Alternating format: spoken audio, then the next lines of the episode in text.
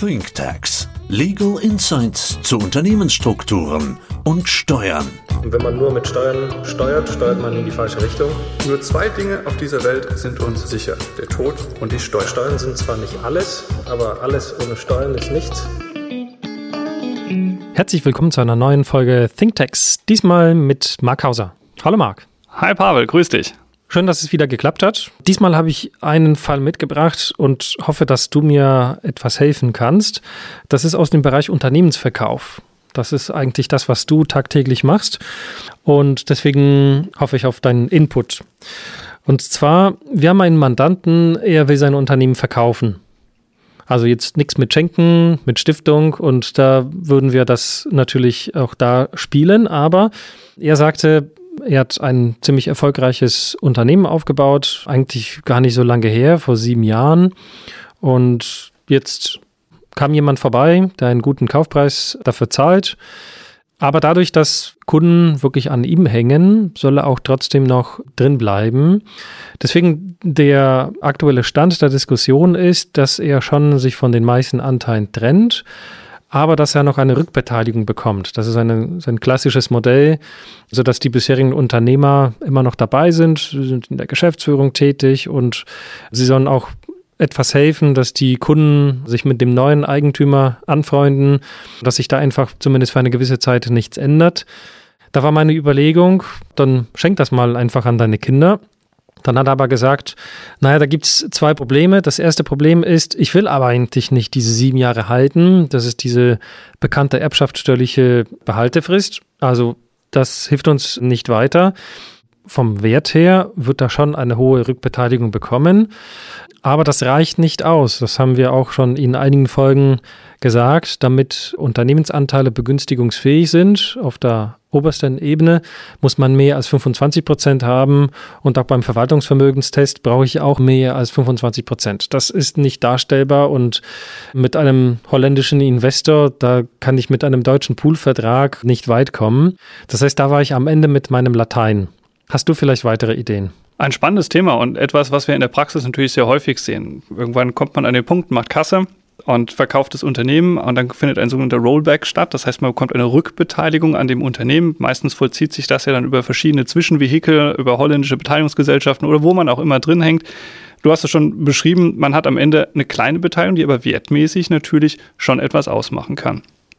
Ich verstehe deinen Punkt, dass du sagst, wir können das, was er dann dort zurückbekommt, nicht so einfach an die Kinder übertragen. Aber die erste Idee wäre natürlich, und da haben wir schon Pavel relativ häufig drüber gesprochen, wie macht er denn diese Rückbeteiligung eigentlich? Also wie beteiligt er sich an dem Unternehmen zurück?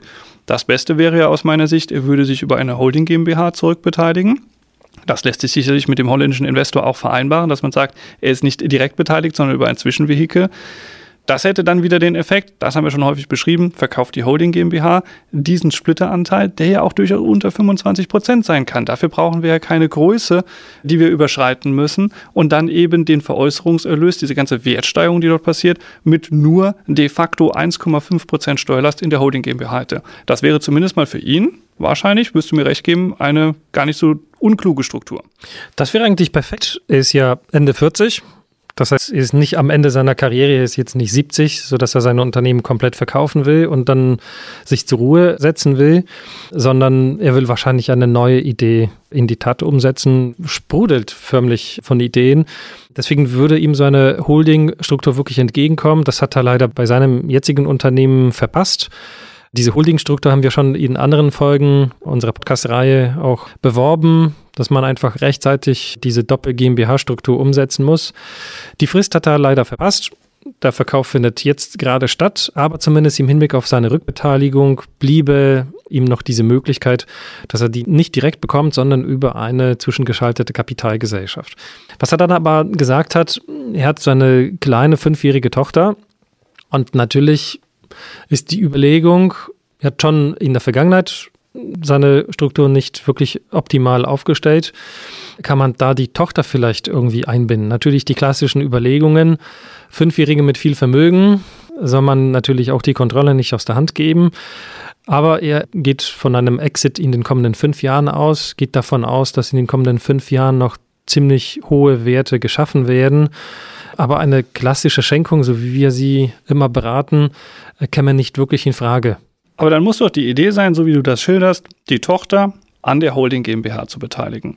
Weil das hätte ja den Effekt, er muss es nicht erst ins Privatvermögen holen und das Geld später mal seiner Tochter schenken, sondern das Ziel wäre, den Wertzuwachs, den diese Gesellschaft erfährt, auch dieser kleinere Anteil, der vermögensmäßig immer noch viel Geld wert ist und auch viel mehr Geld wert werden wird, so zumindest seine Perspektive, dass diese Wertsteigerung direkt bei der Tochter eintritt. Ja, genau. Du hast gesagt, Kontrolle zurückbehalten, das geht. Eine unserer leichtesten Übungen, wir stricken den Gesellschaftsvertrag der Holding GmbH, das ist ja familienintern, einfach so, dass er das Sagen hat. Er entscheidet, gibt es Ausschüttungen. Er entscheidet darüber, ob die Satzung geändert wird. Er hat einfach das Sagen. Er bleibt König da drin, egal wie viel Kapitalanteile er hat, weil wir ihm einfach die Stimmrechte lassen. Das würde ihm bestimmt gefallen. Das findet er gut, das habe ich mir gedacht. Und jetzt stellt sich ja nur die Frage, wie kriegen wir diesen Anteil an der Holding GmbH, an der dein Mandant zunächst 100 Prozent hat, auf die Tochter? Du sagst, Schenken funktioniert nicht, vor allem deshalb nicht, weil die Holding GmbH weniger als 25 Prozent der Anteile perspektivisch halten wird an dem Unternehmen, was er gerade verkauft hat. Richtig. Er hat also eine Splitterbeteiligung. Wenn wir nicht verschenken können, wir könnten verkaufen. Was hältst du davon? Also eigentlich klingt das ganz gut. Das Problem ist, die Tochter bekommt noch kein Taschengeld und vielleicht fängt er damit mit sechs, sieben an, aber dann vielleicht mit äh, zwei Euro die Woche, da kommt man nicht besonders weit.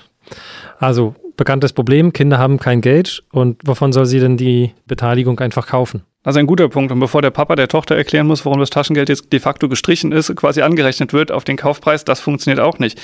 Aber wir könnten ja Folgendes machen. Man könnte ja den Kaufpreis stunden. Das heißt, er verkauft an seine Tochter zum tatsächlichen heutigen Wert und verkauft einen Anteil an der Holding GmbH an die Tochter. Und das wird einfach gestundet. Das ist nichts anderes als Papa gewährt der Tochter ein Darlehen. Und das müsste funktionieren. Ja, für fünf Jahre steuerlich hätte ich da keine Bedenken. Natürlich marktübliche Verzinsung, aber das ist ein ziemlich überschaubarer Zeitraum und er ist sich wirklich sicher, dass der Wert steigen wird. Das ist im Prinzip Lucky Buy.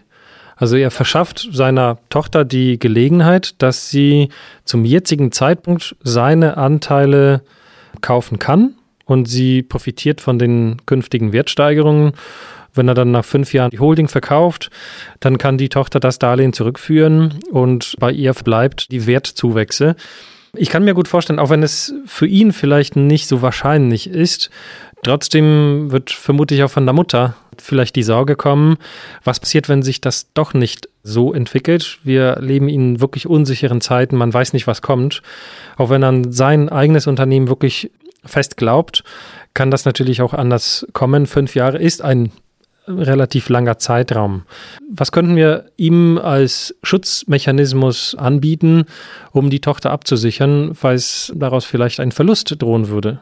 Guter Punkt. Es ist am Ende eine unternehmerische Entscheidung. Das ist wie wenn ich mein Unternehmen an dich verkaufen würde und du zahlst mir einen Kaufpreis dafür. Das ist genauso, die Tochter kauft das von Papa ab und die Tochter minderjährig, die trifft natürlich noch keine unternehmerische Entscheidung. Insofern, das kann floppen. Und was passiert? Das floppt. Das heißt, die Holding GmbH hat keine Erträge aus entweder Gewinnausschüttungen oder der Veräußerung von diesem operativen Unternehmen, über das du gesprochen hast. Damit kann sie das Darlehen nicht zurückzahlen. Schlimmster Fall wäre, Tochter muss Insolvenz anmelden. Funktioniert nicht. Wenn ich die Darlehensschuld einfach erlassen würde, dann hätten wir, da bist du besser als ich, eine Schenkung. Richtig. Vom Papa an Tochter. Wie werde ich dann diese Verbindlichkeit los bei der Tochter?